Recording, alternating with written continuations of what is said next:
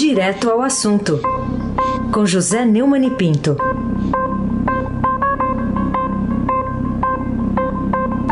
Oi, Neumann, bom dia. Bom dia, Heisen Abac, o craque. Bom dia, Carolina Ercolin. Bom dia, Almirante Nelson. Bom dia, Diego Henrique de Carvalho. Bom dia, Afrânio Vanderlei. Bom dia, família Bonfim, Emanuel, Alice, Isadora. Bom dia, ouvinte da Rádio Eldorado cento e sete ponto três F M. Heisen Abac, o craque. Vamos embarcar então com a gente aqui nesse vídeo da deputada Cristiane Brasil, que é do P T B do Rio. Ela aparece no vídeo a bordo de uma lancha e se defende das ações que responde na Justiça do Trabalho. E tudo isso aí causou mal-estar no Palácio Planalto, entre integrantes do P T B também. Ô, ô Neumann, há motivo para tanta controvérsia ou é só implicância aí com, com a moça, com o partido, com o pai dela? O que, que você acha?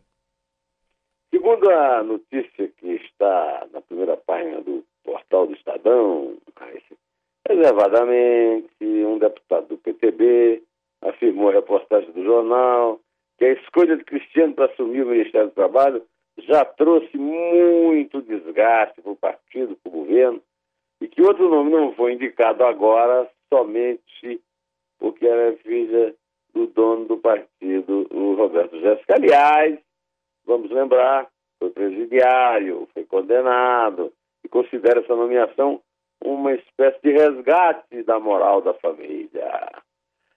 Apesar desse episódio aí da, da, da lancha, né, o Planalto disse que vai seguir até o fim com a nomeação de Cristiane e que espera que o Supremo Tribunal Federal tome uma decisão definitiva sobre o caso em breve. Eu aposto que eles estão torcendo por uma decisão realmente mandando trocar, né, porque o que ela apronta não está no gibi. Eu imagino depois de assumir o ministério, qual é a próxima. No P T B também não se fala no novo nome para assumir o cargo. Indicada para a pasta no dia três de janeiro, e nós já estamos no dia trinta, a deputada, ou seja, vinte e sete dias, a deputada vem sofrendo uma série de reveses na Justiça por conta de condenações em ações trabalhistas. Na semana passada, a presidente do S T F, a ministra Carmen Lúcia, suspendeu a posse dela por meio de uma decisão liminar, ou seja, provisória, vai depender do... do plenário que se reúne a partir de fevereiro, quando acaba o recesso. Né? Na gravação, que viralizou nas redes sociais, Cristiane aparece ao lado de amigos em traje de banho e diz que todo mundo pode pedir qualquer coisa abstrata na Justiça do Trabalho. Ela também afirma não entender por que está sendo processada. Ela não foi processada, ela foi condenada. Ai, bom, vamos ouvir o que ela, o que ela disse nesse passeio Al Mare, Almirante Nelson. Vai, ministro. Eu tenho para falar para vocês o seguinte: todo mundo tem direito de pedir qualquer coisa na Justiça. Todo mundo pode pedir qualquer coisa abstrata. O negócio é o seguinte: correto. Quem é que tem direito? Ainda mais na Justiça do Trabalho. Eu juro para vocês. Eu juro para vocês que eu não achava que eu tinha nada para dever para essas duas pessoas que entraram contra mim. E eu vou provar isso em breve. Na e verdade, eu tô com você, doutor. Eu, eu, eu posso dar uma declaração aqui. Nós Prado sabemos disso como empresário, que ação trabalhista toda hora a gente tem. Todo mundo Oita. pode ter, eu tenho, ele tem, qualquer um pode ter. Eu só quero vai. saber o seguinte: quem que pode passar na cabeça das pessoas que entram na, contra a gente em ações trabalhistas? Ô, oh, Heisen, hum. que língua foi que essa moça falou? Quem é que pode passar pela cabeça? Que, que diabo de construção é essa? Eu não sei. Eu, eu, eu teve, agora prestando atenção, eu achei que tava zuzu bem ali, alguma coisa meio zuzu bem, assim, sabe? Não. Gente, a deputada foi condenada. Ela não foi processada, ela foi condenada a pagar sessenta mil reais por dívidas trabalhistas porque não cumpriu a lei, a um dos seus motoristas. E também fez um acordo com outro empregado. As condenações motivaram a entidade a entrar na Justiça para impedir a posse dela e até agora ela não foi empossada. Aí Aí tudo melhorou, porque aí ele defendeu o ministro da Secretaria de Governo, Carlos Marum. É, Carlos Marum classificou como superdimensionada a repercussão do vídeo em que a deputada federal aparece comentando as denúncias, né? Marum garantiu que não assistiu o vídeo. Ele acha que é superdimensionada, mas ele não viu! Ele não viu, o idiota não viu, o energúmeno não viu e comentou. Sinceramente, eu vejo tanta gente pregando tanta coisa no sentido de liberdade. Agora vou criticar a ministra por dar uma declaração em uma praia no litoral fluminense. Isso aí está sendo superdimensionado. É um vídeo privado que vazou na internet. Ela não está roubando. Não diga, esse negócio de roubar, hein? Que eu saiba, ela estava bem trajada no vídeo. Ela e os rapazes, né? Eu acho que continua o ponto principal, que este sim deveria estar sendo superdimensionado. O que é que é superdimensionado, hein? Que é esse vilipêndio de uma prerrogativa privativa do presidente da República. O vídeo, Carolina, você concordará comigo, é estarrecedor. Pelo menos para quem viu, ele não viu. O idiota comenta alguma coisa que não vê, é típico dele, com aquela cara de suíno, né? A futura ministra do Trabalho, num passeio de iate, numa, numa paisagem paradisíaca, falando mal da Justiça do Trabalho, como se fosse algo banal, ela ter sido condenado por, condenada por ter violado a consolidação da lei do trabalho. A cena é dantesca. E eu destaco especialmente um dos seus quatro amigos de torso nu, aquilo que o, que o Marum considera bem vestido, né? Bem vestido para o Marum é torso nu, como convém numa lancha, aliás, né? Dizendo que também violou a lei do trabalho. Quem não conhece, todo mundo faz isso, diz o rapaz. Deve ser algum grande especialista, né? Só uma palavra em inglês para definir a sensação de nojo que a cena causa. Disgusting. Não tem tradução possível.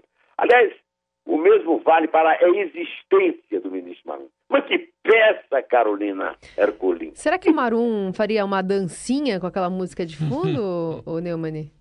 Ele gosta de dançar, né, o Marum? Ah, o Ele Marum. Mas, mas, mas o, o Benito não gostou. O autor da música não gostou, não, viu? Não, né? Gostou, não. É. E aí ele ficou revoltado. É. Os rapazes eram marombados, né?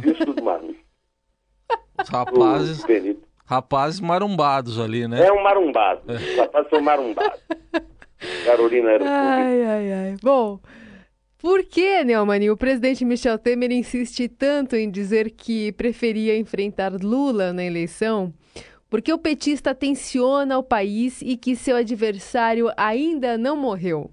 Não diga, Michelzinho. O Michel é uma graça. Virou conselheiro Acácio de Tietê. O Lula não morreu. Como diria o Silvio Santos mais novo dele, ele não morreu, ele não morreu. É claro que o Lula não morreu. O meu neto de três anos sabe que o Lula está vivo. E quem, enquanto está vivo, ele não morreu. E o presidente disse esta patatada, essa pataquada, ontem, que a não participação do ex-presidente Lula nas eleições tensiona. Antes ele tinha falado em, em, em é, vitimização, agora é tensiona o quadro político no Brasil. Em uma entrevista ao vivo no programa Jornal Gente, da Rádio Bandeirantes de São Paulo, ele afirmou que seria importante que o Lula fosse derrotado nas urnas. Ah, é uma pena, Heisen, que eu não possa fazer daqui de casa aquela gesticulação para os nossos ouvintes ver a gesticulação. A figura do Lula é de muito carisma. Não dá para dizer que ele está morto politicamente. É, mas a gente pode usar o, o, o nosso querido rabugento, na verdade. E, e, não... Rabugento para você, Temer. Temer evitou fazer considerações jurídicas sobre a condenação de Lula e também não quis falar sobre quem será o candidato a presidente da República. Vocês me convidam no final de maio que eu digo quem é o candidato do governo, respondeu. Temer tem insistido nessa lorota há algum tempo, Carolina.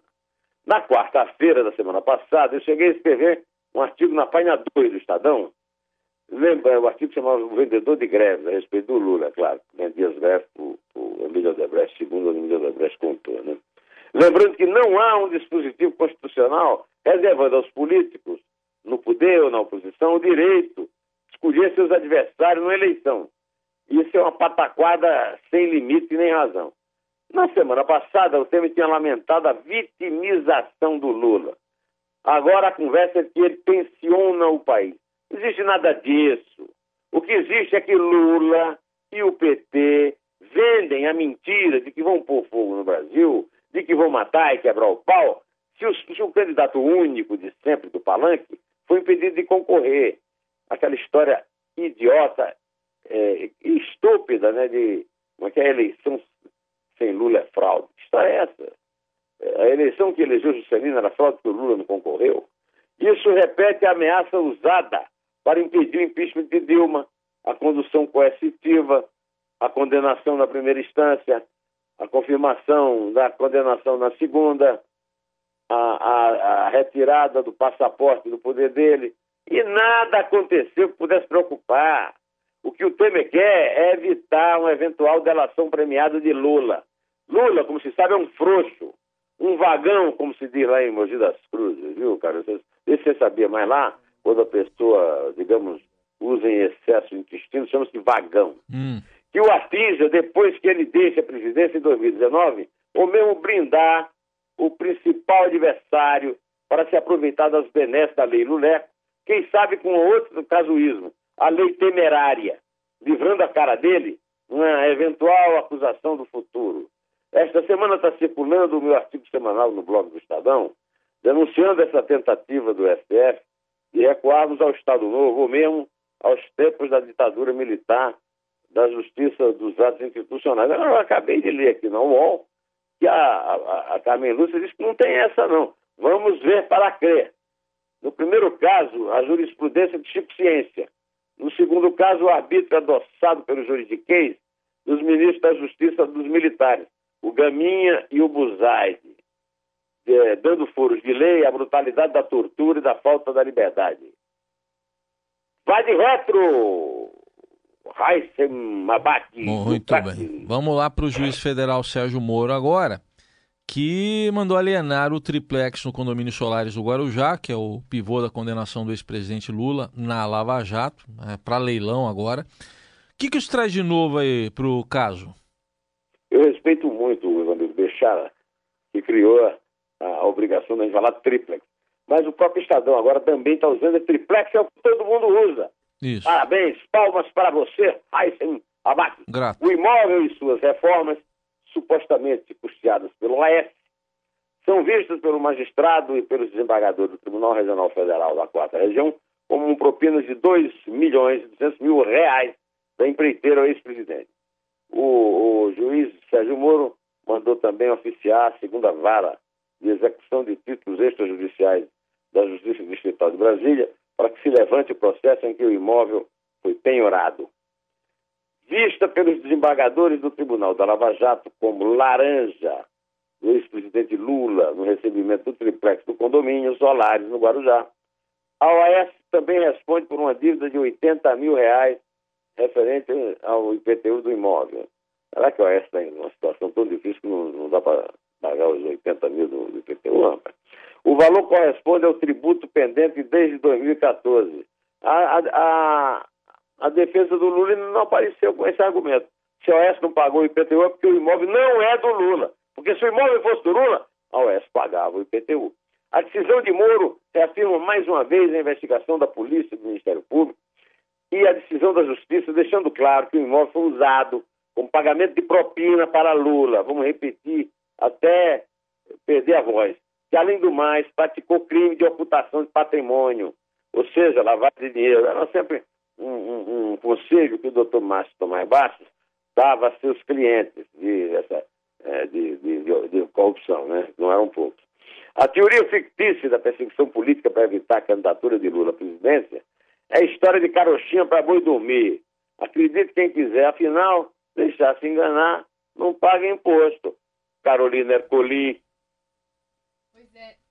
Opa, pois é, Neumann. Agora, um ataque promovido por detentos na cadeia pública de Itapajé, mudando um pouquinho de assunto, uma pequena cidade a duas horas e meia de Fortaleza, no Ceará, terminou com dez mortos a tiros e facadas na manhã de ontem.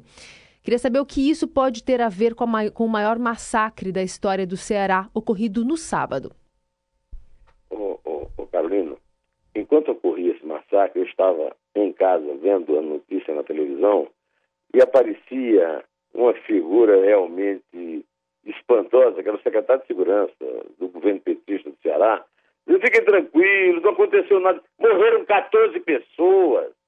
Ninguém foi lá, nem o governador Camilo Santana, que é o dói-dói do P C na administração pública, nem o secretário de Segurança, para lamentar essas mortes, para consolar as famílias. Não exerceram a sua obrigação e não pediram desculpas. Enquanto isso, os presos eram mortos.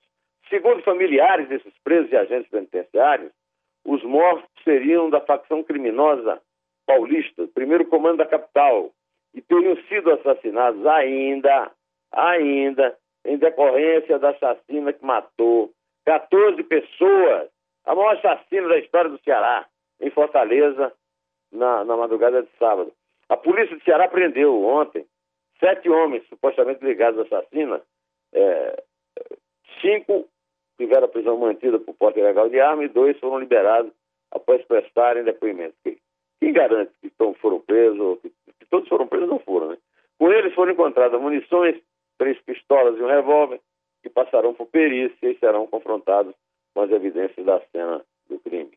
Em entrevistas à imprensa, na noite dessa segunda, membros da Secretaria de Segurança do Ceará, o governador continua difícil, informou que o velório era um de um homem morto em confronto com a polícia durante a madrugada no bairro Boa Vista. Havia suspeita de que os homens presos, cujas entidades, identidades não foram reveladas, teriam, sido, teriam ido ao local efetuar novas execuções relativas ao sobrevivente do massacre em, em Cajazeiras durante um forró.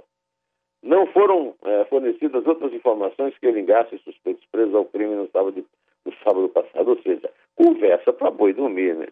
Além das armas, três veículos foram apreendidos e também passarão por perícia. Ah, você já sabe da história, né? Na madrugada de sábado, homens armados invadiram é, o forró do Gago, na periferia de Fortaleza, abriram fogo contra dezenas de pessoas, matando catorze, ferindo dezoito. Segundo relatos de testemunha, homens fortemente armados desceram. É, é uma história do Brasil. O Brasil não tem jeito. Depois o idiota do governador vai dizer que a culpa é do Temer. Eu não, não alivio para o Temer, não, mas, mas não dá para cair nessa. É ou não é, Heisen Abac? É, tem um empurra, né? Como é tradição ocorrer nesses casos aí. Em outros estados foi a mesma coisa.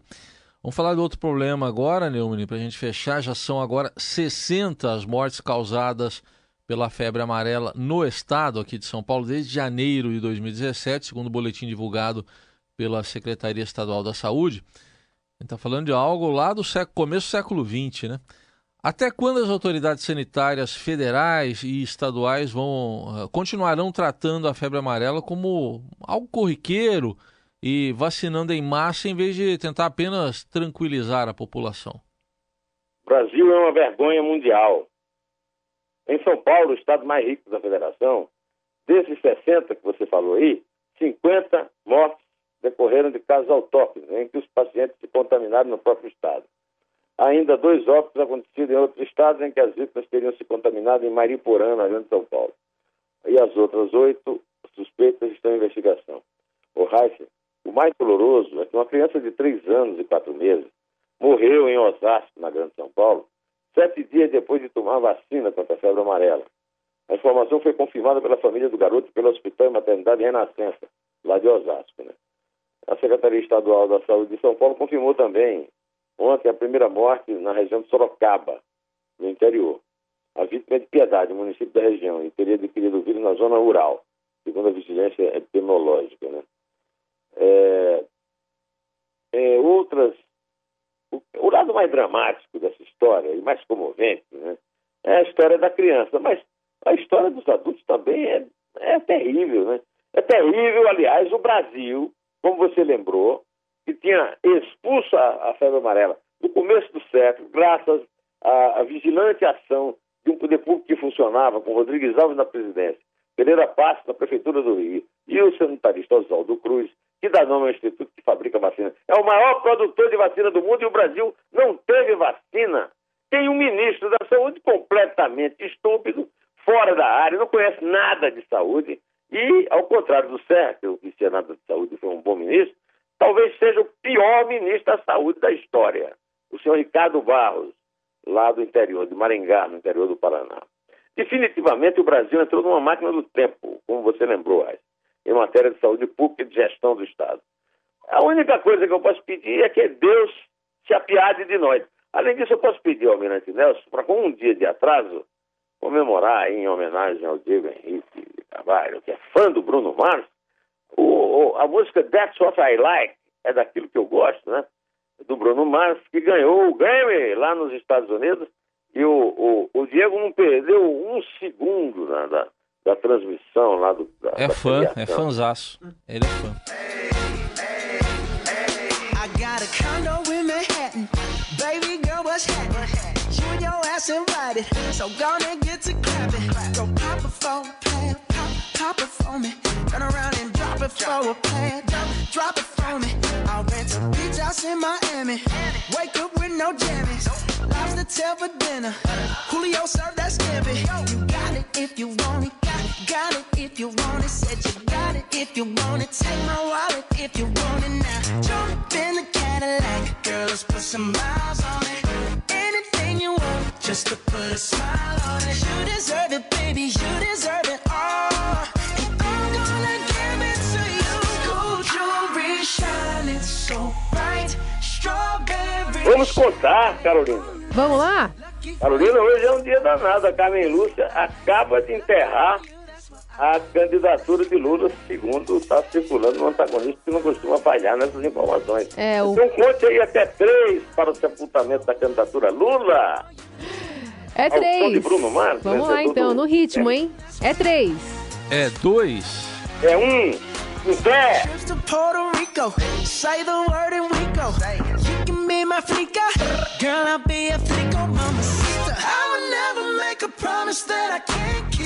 I promise that your smile ain't gonna never leave. Shopping sprees in Paris, everything twenty-four carats. Take a look in that mirror. Now tell me who's the fairest? Is it?